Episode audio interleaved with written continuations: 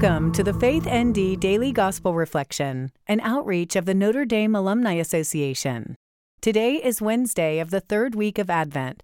Our reading is from the first chapter of Luke, verses 26 through 38. In the sixth month, the angel Gabriel was sent from God to a town of Galilee called Nazareth, to a virgin betrothed to a man named Joseph, of the house of David, and the virgin's name was Mary. And coming to her, he said, Hail, full of grace, the Lord is with you. But she was greatly troubled at what was said, and pondered what sort of greeting this might be. Then the angel said to her, Do not be afraid, Mary, for you have found favor with God. Behold, you will conceive in your womb and bear a son, and you shall name him Jesus.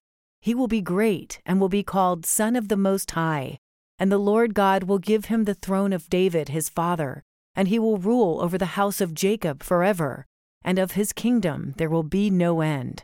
But Mary said to the angel, How can this be, since I have no relations with a man? And the angel said to her in reply, The Holy Spirit will come upon you, and the power of the Most High will overshadow you. Therefore, the child to be born will be called Holy, the Son of God. And behold, Elizabeth, your relative, has also conceived a son in her old age and this is the sixth month for her who was called barren, for nothing will be impossible for God. Mary said, Behold, I am the handmaid of the Lord. May it be done to me according to your word. Then the angel departed from her.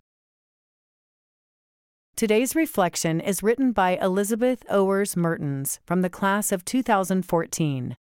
Today's gospel is one of my favorite scripture passages, so much so that my husband and I chose it to be the gospel reading at our wedding.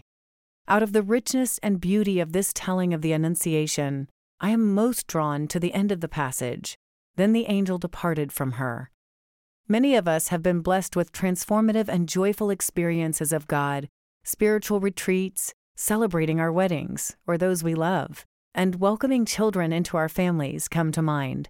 Yet we, like Mary, spend most of our lives in this place after the angel departed from us, not during an intense encounter with the Lord. In the course of these mundane times, there may also be instances of interpersonal struggles, difficult decisions, illness, and death, in which those prior experiences of God's closeness feel impossibly far away. It's comforting, though, and quite a gift to know that because of the sacraments, especially the Eucharist, we don't have to wait for or rely on such extraordinary occurrences to encounter God in a real and tangible way. Additionally, after this gospel passage, the first thing Mary does is visit Elizabeth to share the news of what God has done for her. May those of us blessed with concrete experiences of God working in our lives have the opportunity and the inclination to share what we've received with our family, friends, and communities increasing the joy and hope of this blessed Advent season. Today's prayer is written by Reverend John Sebastian Gutierrez, CSC. Heavenly Father, you express the greatness of your love through the Immaculate Conception. May we always rejoice at your word made flesh in our lives. Continue to send us the fullness of your grace so that we might be transformed to bring about the hope of a Savior in our longing world. Through Christ our Lord. Amen.